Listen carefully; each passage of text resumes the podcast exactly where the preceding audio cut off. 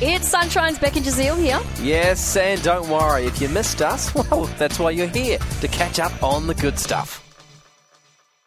The question is, what makes your house look cheap? That's what we're all asking. Quite a few texts coming through here. Um, our black stools, says uh, one person.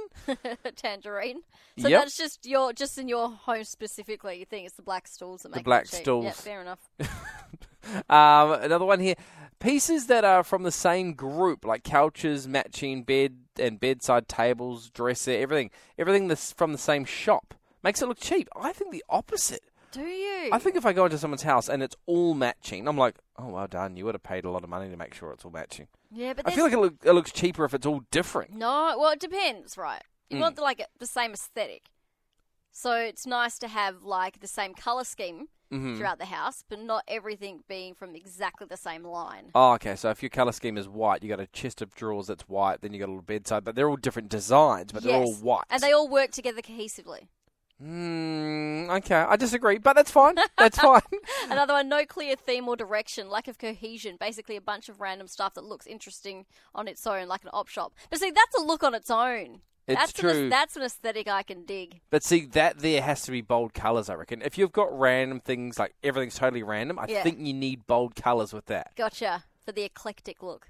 Yes, I've never heard of that, but yes. Down with an eclectic look, but look, this is you've got an article that's going to just tell us all. Yes, but keep them coming because I'm very interested in this. 0429 985 985. What makes a house look cheap? Now, uh, Roxanne, she is acclaimed interior designer. She's got the top five that make your house look cheap. Number one, exposed wires. Don't do it. Just Cut mean it like out. having all your like charging cables for everyone to see. Yeah, oh, it's more your TV. You know how you got the Yeah. Oh. wires that run down. If you've got it hanging on the wall, you got the wires hanging down. Or Gotcha. Oh. don't hide every single wire. Guilty. Yep, get rid of them.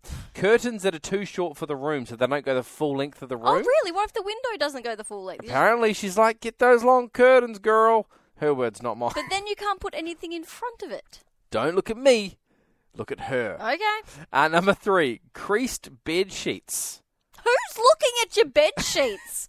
Who's going into someone's house, pulling back the doona, and going, "Oh, you haven't ironed your bed sheets." Get that iron out, Yeah. Adea.